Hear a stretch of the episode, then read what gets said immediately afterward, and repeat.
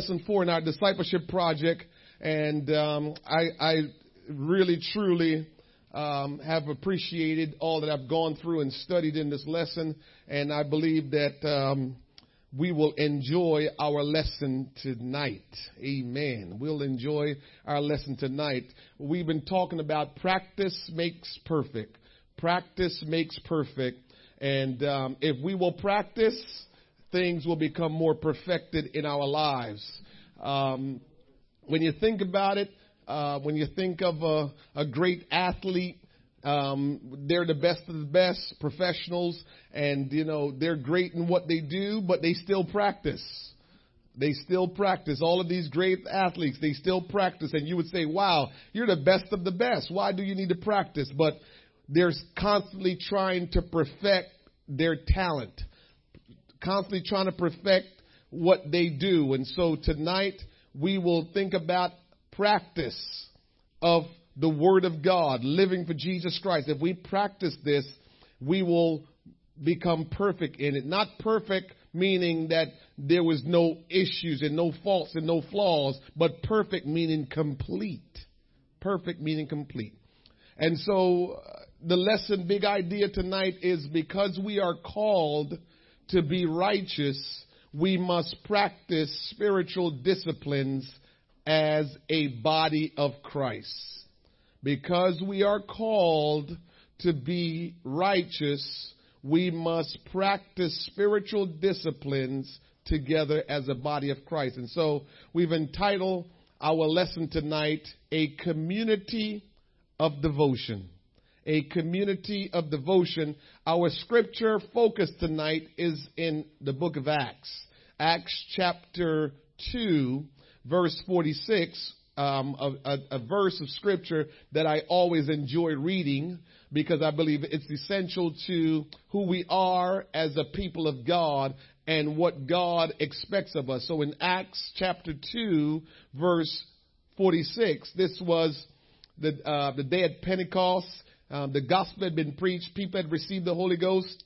And now Peter's ministering to them, telling them about um, that they crucified the Lord. And so they were pricked in their heart and and and they asked Peter, "What shall we do?" And Peter told them was to repent and be baptized, every one of you, in the name of Jesus Christ, for the remission of sins, and ye shall receive the gift of the Holy Ghost.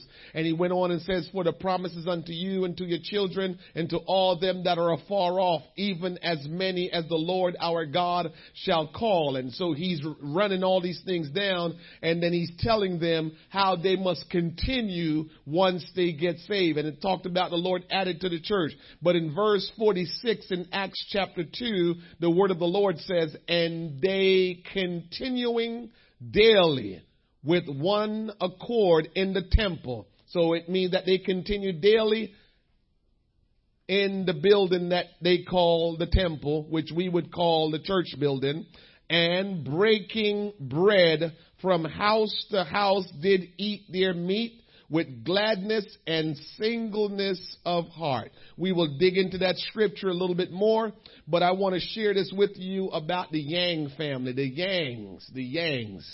The Yangs felt like something was missing. I don't know about you. If um, you have lived your life, at some point you find yourself saying something was missing. Before I got saved, I remember um, I felt like life was great. I had a nice car. I lived at home, but I had the basement all, you know, nice and mapped out for myself. You know, I kept money in my pocket. I can go wherever I wanted to. I lived the way that I wanted to. And so life was great. But I just remember some nights when I laid in my bed on my back and I'm just like, something is missing. And I don't know about you if you've had any experience in your life where you just felt like something is missing. And so the Yangs felt like that, that something is missing. So the Yangs are the typical millennial professional couple. Um, he is a coffee shop entrepreneur. She is a managing partner in a small accounting firm. In the evening, Sunny, who is the wife, also does the books for Jason's coffee shop and roastery. Their baby Eli is now three years old and is the joyful consumer of every spare moment. Business is good, careers are good, Family is good, yet something is missing. What is missing? Is it the meaning of life? Is it faith? Uh, let's look a little closely and see what they thought it was. So they they looked at what's their meaning, and so beyond the love they shared between each other and for their son, what are and also what they are accomplishing, they feel like something was missing. Why do their lives matter? Such question frequently peppered Jason and Sonny's conversation once Eli is asleep for the night. They, they felt like something was missing. Then they started wondering, is it their faith? Thus, the Yangs decided to visit nearby churches because they wanted to know was it just lack of not having faith, not having God in their life. So they decided to visit nearby churches and see if the missing element in their lives may be fulfilled by faith. And so they searched and the search went forward. First, they searched online. So always remember that. Um, nowadays, people will search online before they go to churches. And so it's important that we, as a church, also make sure our online presence is well represented well represented. And so they searched online where they began all their research. Jason located some interesting sites and Sonny, his wife, located some others. As they compared notes, they agreed on the first two congregations they would visit on their search. The first congregation was interesting. The music wasn't that great. The building was just average and the man who gave the final speech was hardly engaging. Yet the people were incredible. From the moment the Yangs arrived on the property, various individuals greeted them as they entered the building. The engagement continued. People weren't pushy, but many were genuinely interested in them. The connections were really impacting, yet no one impacted no no more impacting than the relationships that they experienced in their neighborhood.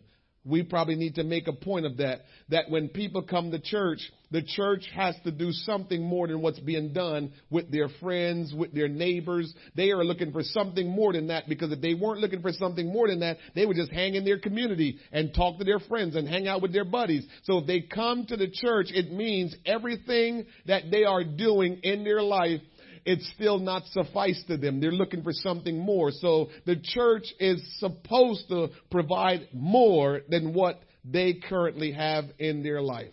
Jason and Sonny's second church visit was entirely different. The music was incredible. The building, while not extravagant, was obviously well maintained and valued. All of the speakers um, during the service had a unique charisma about them.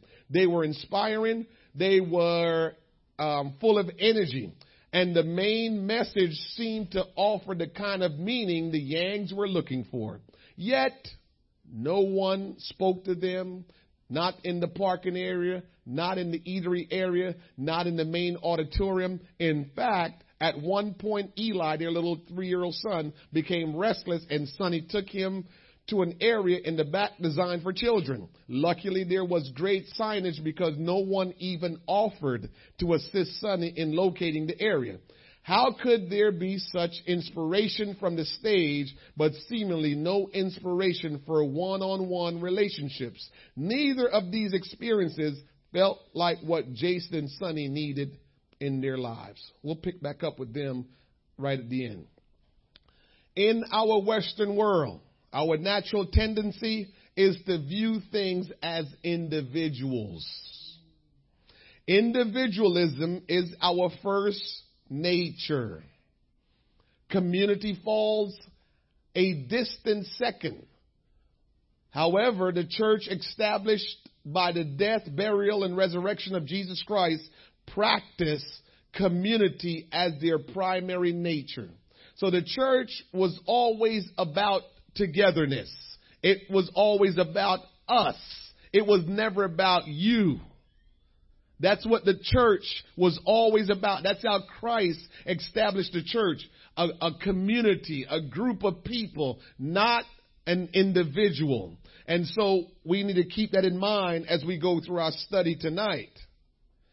As disciples of Jesus, they followed him together. They listened to him together. They witnessed his miracles together. Together they heard him command to wait in Jerusalem, and together they watched as he ascended into heaven. Together they waited for the promise in the upper room. Together they prayed, and while they remained together, they were first filled with the heavenly gift, the gift of the Holy Ghost. Yet, so much of what modern disciples pursue is viewed as independent. So the question we must ask ourselves is, are we living for God in an independent manner or are we living for God together? It is easy to allow Western individualistic culture to bleed into our discipleship practices. As independent people, we are, as independent people, we rally around Jesus as our personal Savior, and that is just not our Savior's design. So it's not just Jesus' design that you're the only one that comes around Him. As we search the scripture for our practices rather than common culture, we find that discipleship happens together. Discipleship happens together. We are in this thing together. We're going to grow together. We're taught together. Uh, the things of God will happen together. And so it's a together thing that the Lord Jesus Christ instituted faith for, not individualistic things. Why do you think discipleship happens together? Something to think about. Why do you think that discipleship is a together thing and not an individual thing? That's something to think about. In the book of Ephesians, the apostle Paul illustrated the fivefold ministry of apostles, prophets, evangelists, pastors, and teachers. He made it clear that the description for these includes specific outcomes, particularly equipping the saints, S, for the work of the ministry and the edifying of the body of Christ until such time that we all, we all are unified in faith and mature in Christ. So even when you read through scripture, you see the apostle Paul is teaching. He's teaching us about togetherness. While Paul noted the importance of growth of every part, there is a greater emphasis on the growth of the entire body. Can I tell you this? That uh, when you're ministering and leading the church and you're pastoring the church, um, you can look out as the pastor and see some people growing and you see others kind of, you know, stable and not moving and others, you know, you're, you're hoping that they will grow. And so, uh, as, as much as you're excited and happy for the ones that you see are growing, you're still concerned about the ones that are still kind of stagnant and concerned about the ones that are, you know, kind of behind and trying to catch up. And so, uh, sometimes as pastors, what we're challenged with is not to be so focused on the ones that you want to catch up and the ones that are stagnant that you want to move forward and neglect the ones that are growing.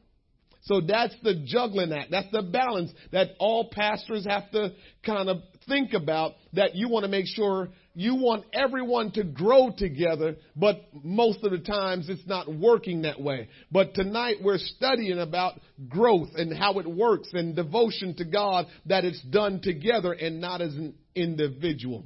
And so hopefully what I'm saying tonight, we will try to help each other because when we're together, we can look around and we can help each other. We can look around and realize that, you know what? I don't see so and so as often. I need to, you know, try to pull them along. We can look around and say, you know, so and so, you know, seems to be struggling. I need to be able to help them along.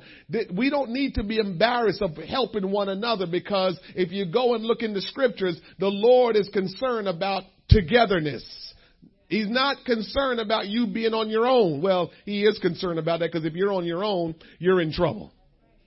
What they say, and when when when when a, when a wolf attack a pack of sheep, or maybe it's the other way around. When it, well, it's the right way. When a wolf uh, attack um, the, the the sheep, what, what he tries to do, he can't beat the whole pack, so he tries to draw one away, lure you away. And when he get the one sheep to to the side, that's when the wolf attack. But if if if the sheep stay within the group, the wolf never attack.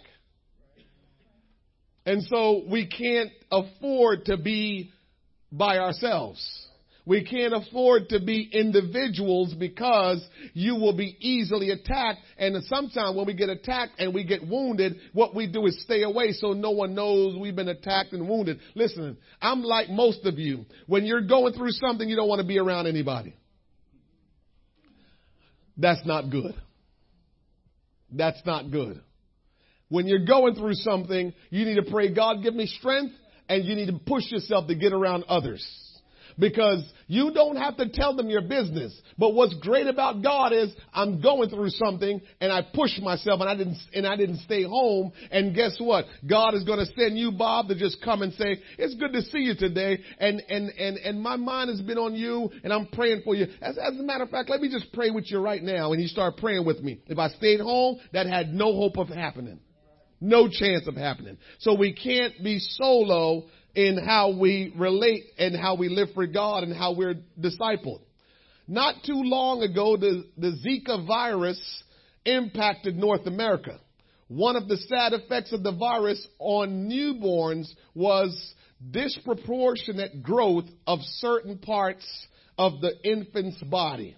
Thus, expectant mothers were directed towards additional precautions against the virus affecting their unborn child. Society easily recognizes that growth of the entire body, talking about the physical body now, takes place uniformly, all part growing at the same rate. Likewise, we expect uniform growth socially. You know how we have our social agendas and, and, and now along, nowadays we hear people say stuff like, we, we've come a long way and so, you know, we, we, we, we, we shouldn't, you know, think that way anymore and we shouldn't say things like that anymore because we've come such a long way. The, the key I want you to focus there is we like to say as a society we've come a long way. We uh, have, we, we have come past those kind of behavior and those kind of conversations. We say that all the time. So it, it is, it is, it is, it's something about that that we always claim to feel like we should grow as a society together. We're always looking to grow together, to move past things together. And so as a church body, as, as the body of Christ, as a congregation, we ought to grow together. Togetherness. And so we need to look around and try to bring each other along encourage one another, pick each other up. I will say this. One of the things I've learned about um, our uh, satellite Bible college, CSTI, man, I think that the greatest thing about that, I mean, yes, the greatest thing is that we're learning the Word of God, but the second greatest thing is the togetherness. Togetherness. And so we got to appreciate the togetherness. The Lord's desire and design is that the entire church matures together. The growth of one disciple should inspire and provoke another. Now, I will say this. We're supposed to, we're not supposed to compare ourselves with each other. But we certainly should look around and say, wow, you know, uh, sister so and so is doing pretty good. I, I need to step my game up a little bit. As a matter of fact, I was listening, Brother Darrell, to um, Cris Carter talk on his radio program this morning. He said um, back when he was playing, so it was him and Jerry Rice and Michael Irvin. These were the best wide receivers in the NFL at the time.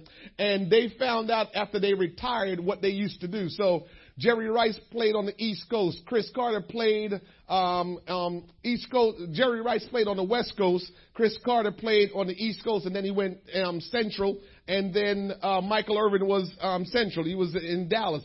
And so depending on what time their game were, one would play and, and they would hear, you know, uh, Cris Carter had, you know, nine catches for 130 yards and two touchdowns.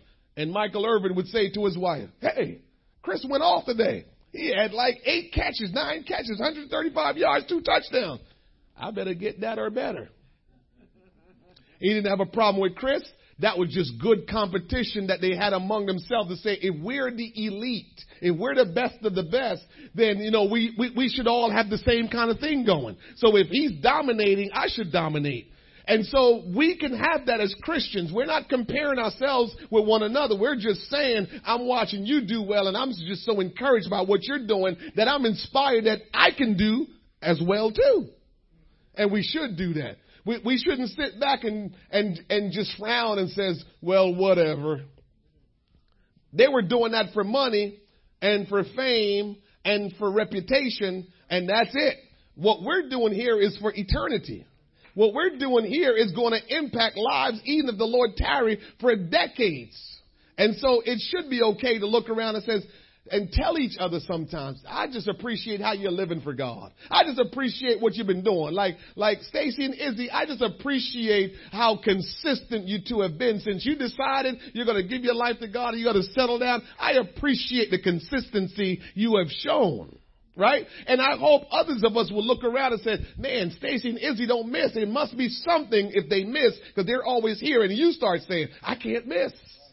That's how we inspire one another. This is why the Lord designed for the body of believers to be together so we can inspire one another. It's not for us to be by ourselves. It's for us to inspire one another. The body grows as every individual part grows. We don't want part of it to be strong and other part not to be strong. We want the body to be strong all together. And every part experiences growth as it is connected to the body.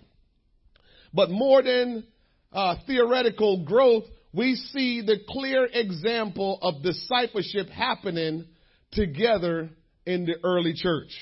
So again, what we are trying to do is mimic uh, we were just watching some preaching earlier um, with one of the, uh, the preachers that we um, was listening to last week when I was at conference, and what he was saying, which is so true, is what we have here today, we didn't get from man. This, this life that we're living, this life called Christianity, this, this faith that we believe in, how we're conducting ourselves, it's not made up by men. This, this is not some, some really smart idea. This was God doing what he does to help man know him, get a relationship with him, and spend eternity. So we have to stop and say, why are we doing this anyway? What is this all about anyway? And we have to settle in our heart that this is something God instituted for all of us so we can have relationship with him, so we can be saved, and that one day we will spend eternity with him, and there will be no more of the stuff that we've gone through here on this earth. So this is a God thing. God instituted this. Man didn't come up with this. It wasn't a bright idea by Einstein. It wasn't a great idea by our forefathers. This was all God from the very beginning.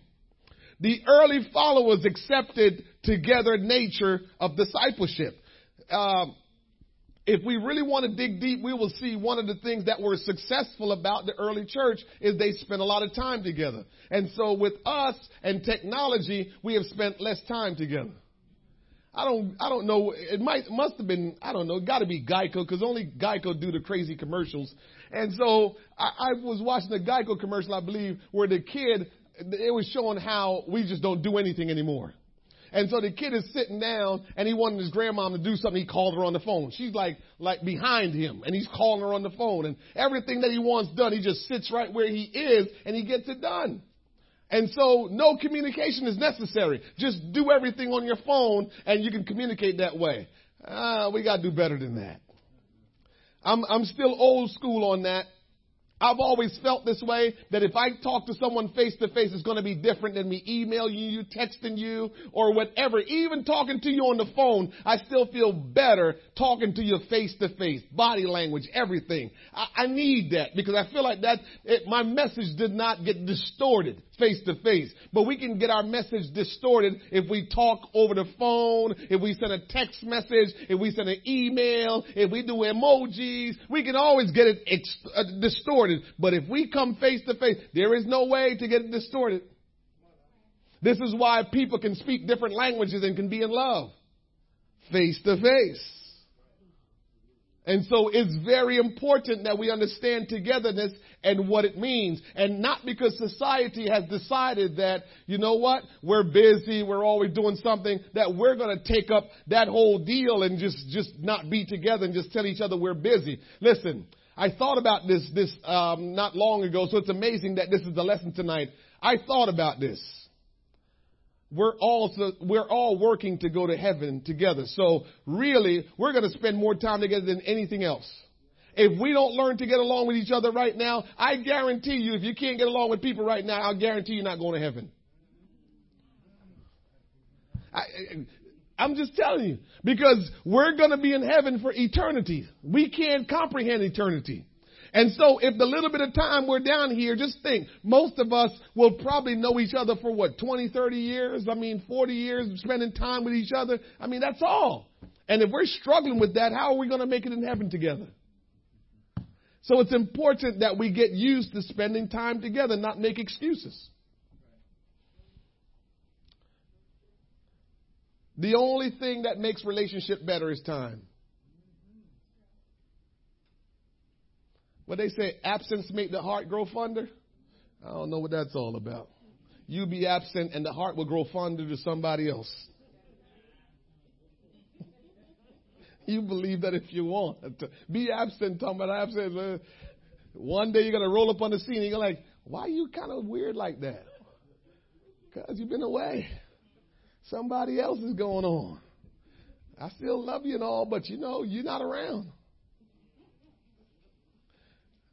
Old school song. You all don't know this because it's not even cool. It's not even by any, any, any, any of your famous rappers or anything. But um, I used to have this guy, this musician guy. He's a black guy, but he sang a lot of not black songs at the tap room in, in Princeton.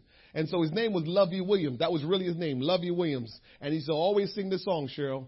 If you can't be with the one you love, honey, love the one you're with. Lovey Williams. We, we, we can't be absent from one another. We need to be with one another and keep loving one another because it's the time that you spend together that makes, when you ask, I guarantee you, listen to this. I guarantee you, I'm not going to let them talk because they'll talk, they'll just take over the serv- service if I let them talk. But I guarantee you, if you ask the Thomases and they want to be honest to us, I guarantee you they'll tell you they love each other more today than they did 30 years ago. I guarantee it. I don't have to ask you because that's what love does. Love, the, the more you're, you're loving someone, the stronger it's getting. The more time you spend together, the stronger it's getting. And sometimes you might even, you might not even notice it that it's getting better, but trust me, just give it time and you'll see you'll finish each other's sentences. You you can't do without one another, all kind of things. So Trust me, the only way this thing is going to work with Jesus is to spend time with Him and the people that are spending time with Him as well because we're all going to the same place. We love our families and we're supposed to love our families, but there's some of our relatives that's not going to make it to heaven. As sad as that is. I mean, we better do everything we can to point them in the right direction. But unfortunately, there's some of our relatives that will not make it. And there's going to be people that is not your blood relative that's going to make it. The Lord added to the church. The Pentecostal experience was not to leave individuals alone in their experience. Rather, the experience added individuals to the body of Christ, His church. So when, when the first person got saved, the Lord didn't just leave it at the first person. He just kept on reaching others, reaching others. The body keeps growing because people are being added to the body of Christ. So this is about togetherness and it's about a lot of people. It's not about individuals. We can't allow ourselves to break off in, in an individual situation. We have to become comfortable with togetherness. When Luke penned these words, he recognized the community of disciples that had existed all along. They were together learning from Jesus. They were together when he ascended into heaven. They were together when his spirit first fell. And they would remain together as new disciples were added to the church. It was assumed and accepted that this new experience would be developed in lives just as Jesus' previous teaching was developed in lives. Discipleship happens together. That should be notes in your book. Discipleship happens together. We even witness community at the original outpouring of the Spirit on the day of Pentecost. Look at on the day of Pentecost. And when the day of Pentecost was fully come, they were all with one accord in one place, and suddenly there came a sound from heaven as of a rushing mighty wind. And it filled all the house where they were sitting, and there appeared unto them cloven tongues like as of fire. And it sat upon each of them, and they were all filled with the Holy Ghost, and began to speak with other tongues as the Spirit gave them utterance. That's the Word of God. The first outpouring of the Holy Ghost was a community experience. It was, it was 120 people in an upper room praying together and the Spirit of the Lord fell and they received the gift of the Holy Ghost and spoke with tongues, other tongues as the Spirit gave them utterance. They received the Spirit together while praying together. Indeed, together remains the primary way new disciples receive their first Holy Ghost in filling. Now, while that's true, it's not 100% true. A newly repented woman was praying alone in her car while driving. She began to feel the presence of God and pulled off to the side of the road to continue to pray. When she did, she was filled with the Holy Ghost right there in her car on the side of the roads. She spoke with other tongues. So we can receive God's Spirit by ourselves. But when you go through scripture, you'll see more people receive God's Spirit together than people received it by themselves. While individuals experiences, individual experiences in the Holy Ghost can and do happen, we realize the Holy Ghost outpouring occurs most often when disciples are together. Our experience parallels the disciples' experience on the day of Pentecost. Prior to that day, the 12 disciples were accustomed to learning together in the presence of Jesus. Continuing in that custom, the same disciples ministered together to the crowd on that day.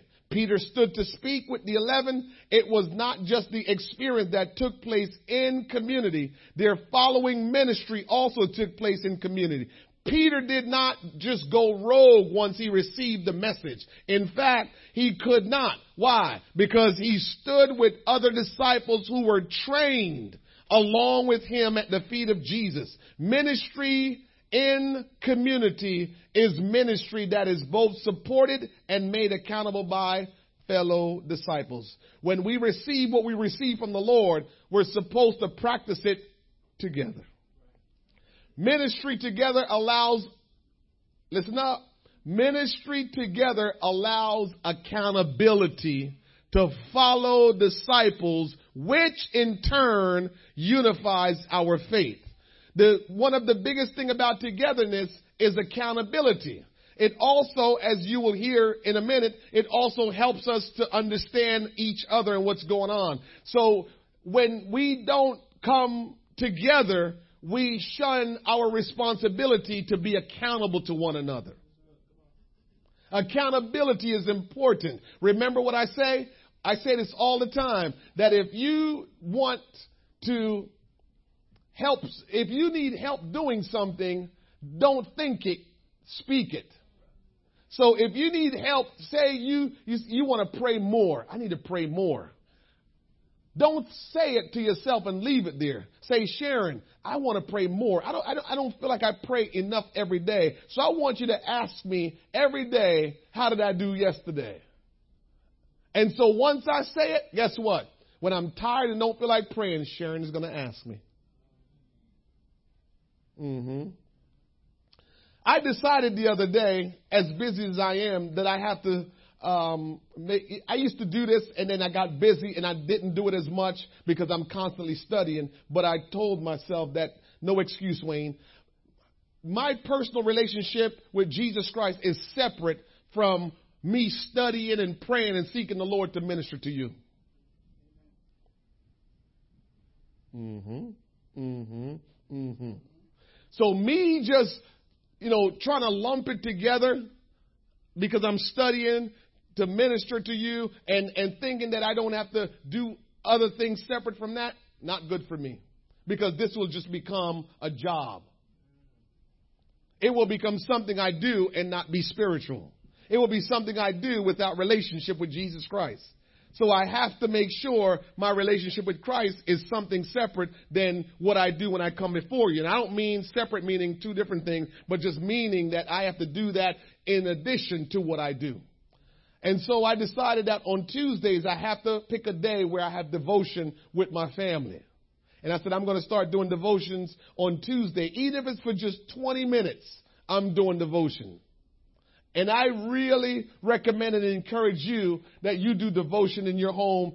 Pick a day of the week that works best for you and your family. I don't care if it's just you and your kid. I don't care if it's just you and your sister. I don't care if it's just you and your son, you and your daughter. It doesn't matter who it is. If it's just you and your spouse, pick a day. If it's you by yourself, pick a day to say, this is my devotional time where I'm going to pray. I'm going to read the word of God, see what I get out of it, and take notes on what I just read, how I comprehended. Hey, these kids at second grade and first grade, that's what they're doing, man. They're reading in second grade like crazy, and they have to write like little reports on what they're.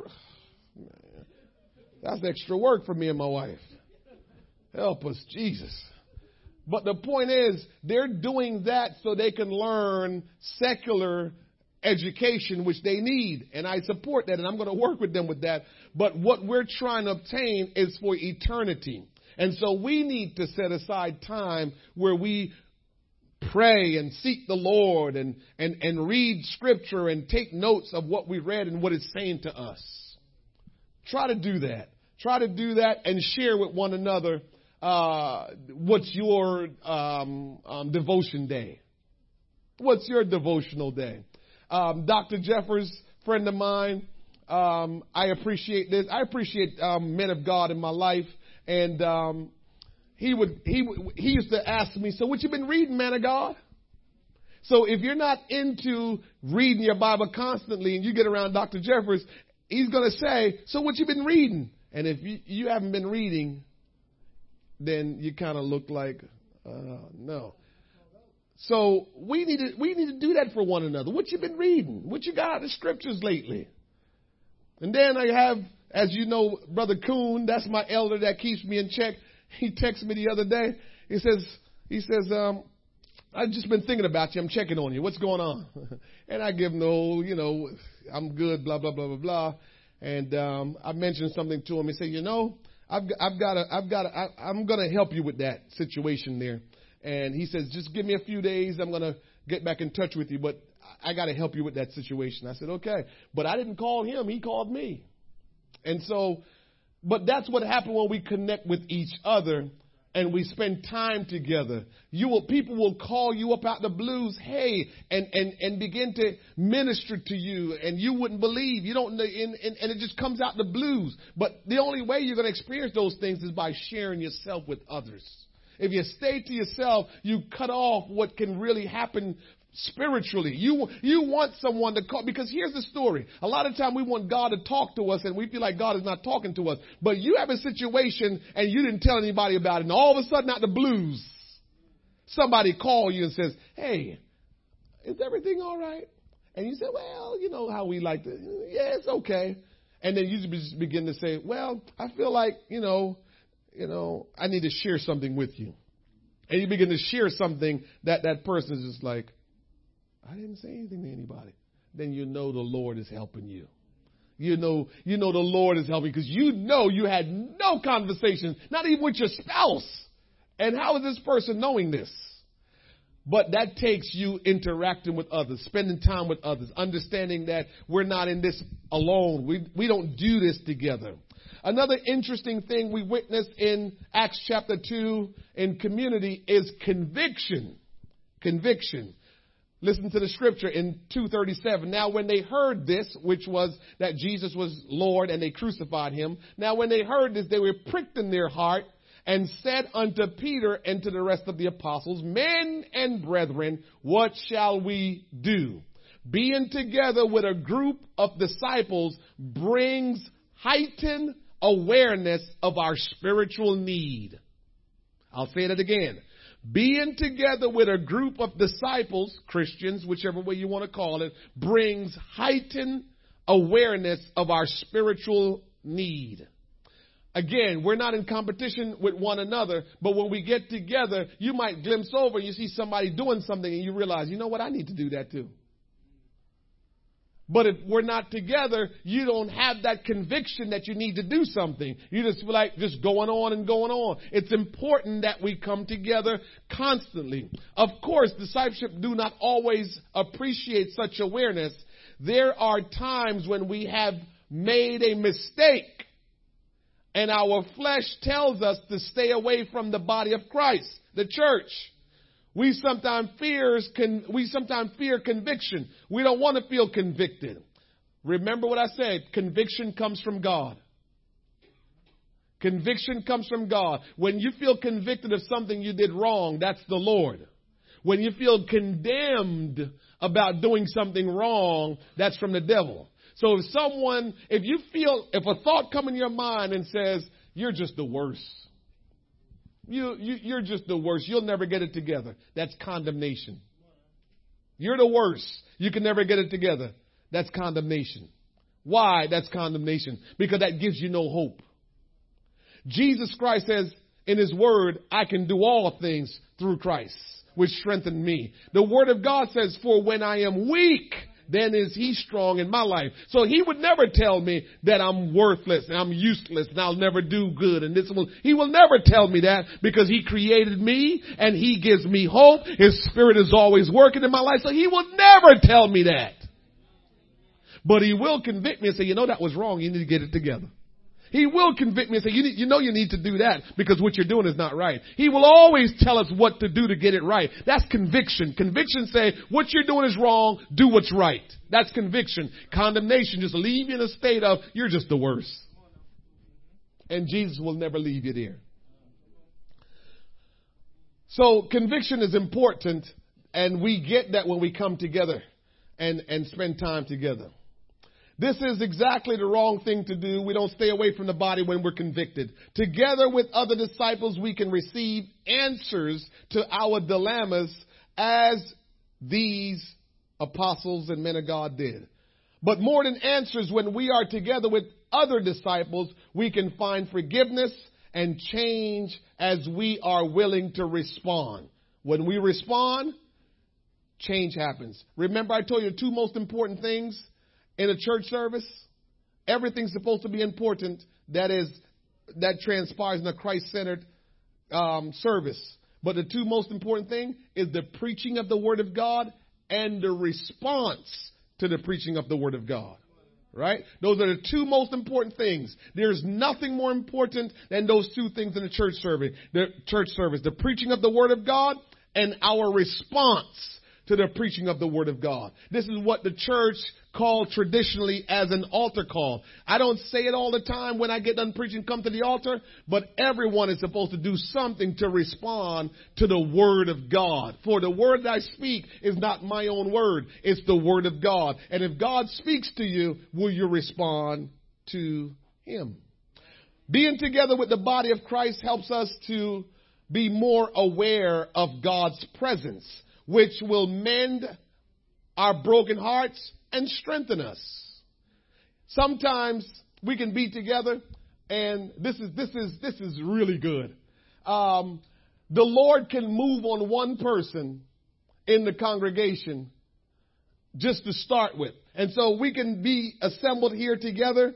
And I remember we, we always have joking, jokes in Pentecost. And so, so everybody responds to the Holy Spirit differently, right? And so we had people that responded differently. So you had some people, this is how they responded to the Holy Spirit. So just that we're all here and we're praying and you feel like there's nothing going on. And one person started feeling the Holy Spirit. One, just one, not you, just one. That one person starts like this, Cheryl. The hand comes up, and before you know, the hand goes up like this. And you looking around like, now what is wrong with that person? Nobody else is doing it. And then they're going like this, and then now they start shaking their head. They start moving. But what will happen all of a sudden, you see another person start moving and another person start moving and the spirit just move like that. I never forgot one day the Lord showed me that's me because sometimes you wonder about some weird things that happen in church when you don't know. And so here's something weird. That's weird when nobody else is moving and one person is doing like this and you're wondering what in the world? And before you know it, you know, and you're like, what in the world? But then other people start doing it. And one day at a church picnic, I lit the fire and one charcoal was white, meaning that was the only one hot. And then the other one that it was touching started getting white and hot. And it started going around. Before you knew it, the whole thing was now, all the charcoals was hot and white. And I just felt like the Holy Spirit say to me, that's how I do sometimes. I just touch one person and that one person will allow my spirit to just move into place. I don't have to touch everybody at the same time. I can touch one. And as I move on the one, then it, I just begin to move on everybody. And so that's again another reason why we should come together. Because you know what? Here's how it works sometimes. We can all be together. We can all have, like right now, our minds are in different places. Y'all think I don't know sometimes? That you're just here, just, you know, being polite but your mind is on a whole lot of things. Some of you working the phones, all all kind of things are going on. And so and so and so we come together and our minds are in different places, but maybe just one person that day is locked in and everybody else is doing something. One person locked in. But guess what? When they start doing that crazy stuff and you you stop looking on your phone. You stop doing what you're doing like, is he okay? And he start going like this. You stop looking at your phone. You see what I mean? And that's how God works. He's trying to reach all of us, but at the time, none of us was ready for him to reach, but one. So he just touched that one, and before you know, he he gets your attention. And so now that he gets your attention, you start doing, oh Lord, and you think, what is wrong with me? I don't do like that, but but that's just the way it works. You now started focusing on the Lord, so you started getting touched, but you couldn't get touched before because you was on the phone. I'm telling you, that's how it works. I, have been, I've been in this a little bit to understand how it works. I've seen it. Yeah. And so that's why it's important that we come together because when we come together, you might come just out of obedience because that's just what we do. But that day somebody came desperate. And they came so desperate that they, they looking around. As a matter of fact, I'll give it to you even straight. They come so desperate that every little word you say that distract them, they look around with an attitude. Can you be quiet? Can you stop doing that? Can I'm trying to get Jesus. And you doing all that stuff. And God will touch that person because they're hungry. And before you know it, they're acting like crazy. And you're like, what is wrong with them? But then your turn comes. And before you know, we go home that night, and Christian people, that's what we do. We go home, and we in the kitchen or wherever we are, and say, what happened in that place tonight? You, you saw Bob. His, what was wrong with his arm while he was doing this? And then all of a sudden, I started doing it. That's the kind of conversation Christian people have when they get home. When something weird goes on, when God did something, that's the kind of conversation we have when we get home. What happened here? And you come back, Next service, just like, all right, let's see what's going on here. What's in store next? All right, let me finish up. But even beyond spiritual conviction, practical involvement together makes us aware of our shortcomings. It is the ongoing engagement with others that provoke us to practice love as a disciple should. Interactions with others open frequent opportunities for offense. Here's another thing. this is a good one. So sometimes coming together makes us offend one another. And you might think that's a bad thing. Uh huh. But sometimes you got to get offended to see that you had an issue with something. But if you stay by yourself, you would never know you had an issue.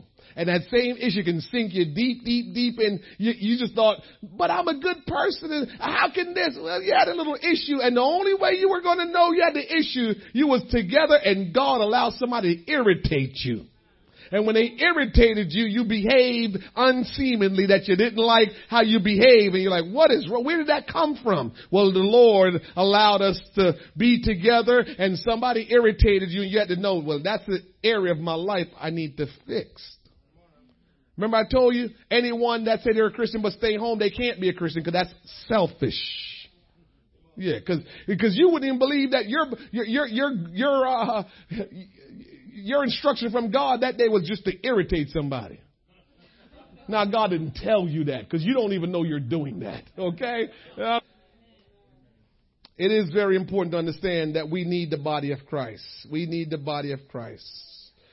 Uh, when we embrace discipleship and community, we open ourselves to doctrine, fellowship, food, and prayer within the concerned care of the body. Even the great apostle Paul confessed his value of and need for discipleship and community in, in, in Romans 1 and 11, he says, For I long to see you. This is Apostle Paul talking to all the disciples, all the saints of God. I long to see you that I may impart unto you some spiritual gift to the end ye may be established. That is, that I may be comforted together with you by the mutual faith both you and me to uh, have. And so we, we need to, every one of us, it doesn't matter how awesome you are, how powerful a man of God you are, how powerful a woman of God you are, we need comfort and we need a, to be a part of the body because it's what helps us to grow. All and all that believe were together in all things common and sold their possessions and goods and parted them to all men as every man had need. That's Acts chapter 2, 44, 45. Um, let me finish up here. Practicing our discipleship among other disciples makes us aware of their needs. And before we can minister to others, to other needs, we first must be aware of them. Sometimes some people among us are struggling and probably need help in some area, but because we're not together, we never understand that and able to help one another. If I'm around you, I'll give you a good example. If I'm around you and we go out to get a bite to eat, and you, and first of all, we're trying to go out to get a bite to eat, and I said, "Come on, Bob, we're going to get a bite to eat," and you said, "No, I'm okay." You know what I'm going to do? The first thing, I'll take care of it. You don't have to say anything else. I'll take care of it. Because, you know, maybe he don't have it and he don't want to get into all that. But if he's never around, he will never get to experience the, the fellowship of eating together because he's saying, I don't have any money, so I, no, no, just come on. Okay? I'll take care of it. And he might say, okay. And guess what? We never discussed money. He never had to feel like, you know, he had to say to me, I just didn't have it. We didn't have to go through that. I just told him, come on. Yeah. So, so, but we got to be around one another in order to experience these things. Discipleship in community extends beyond a given day or location. So it's not just Thursdays when we come together. It's not just Sundays when we come together. We have to get together other times and spend time with each other. I am closing. The Yangs that we talked about earlier. The Yangs continued their search for a church combing over the various church website earlier they discovered. Though they were, though there were websites that were better crafted and more user friendly, there was one that continued to grab their attention. They liked the things they read, though they really didn't understand all of the specific beliefs. They also liked the material in some of the online audio session.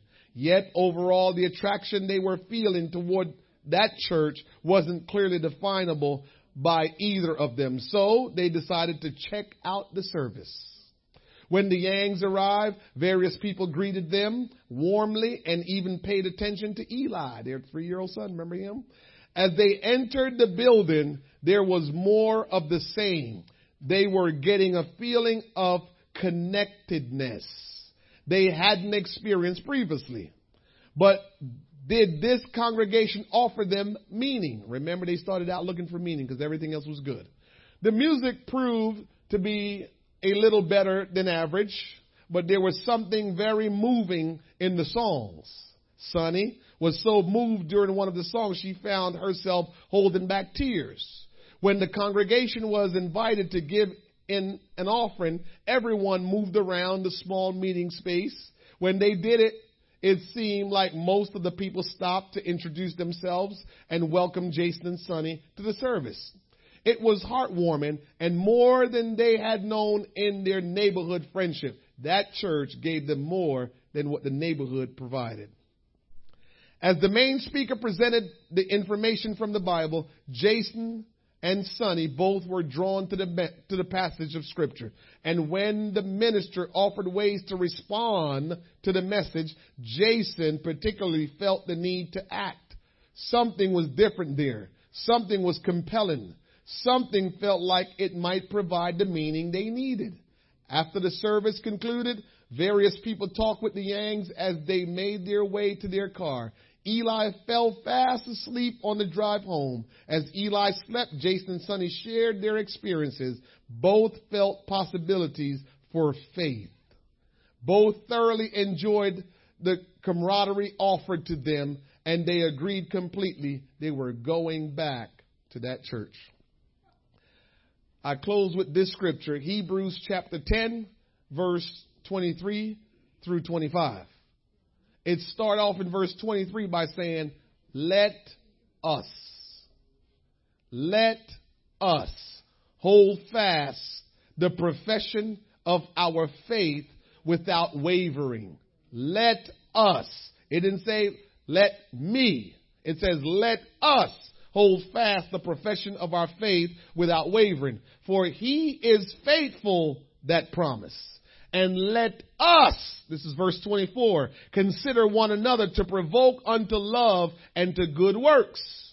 25, final verse. Not forsaking the assembling of ourselves together, as the manner of some is, but exhorting one another, and so much the more as you see the day approaching. So let us, let us, and let us not forsake assembling ourselves together as the manner of some are. So some people are not assembling together. The scriptures say, let us not do that, but let us exhort one another, okay? Build up one another. So much the more, even as we see the day approaching. Let's start putting more time in to spend time together. We're going to go to heaven together. We're going to grow in discipleship together. And the best way to help one another is spend time together. Any questions? Everybody all good? Let's pray. Father, we love you. We thank you for your word. We thank you for your instructions tonight. We thank you, Lord God, for understanding. We thank you, Lord God, for knowledge. And why are you coming in here trying to irritate people purposely? You don't know that that's what the Lord is going to use you to do that day.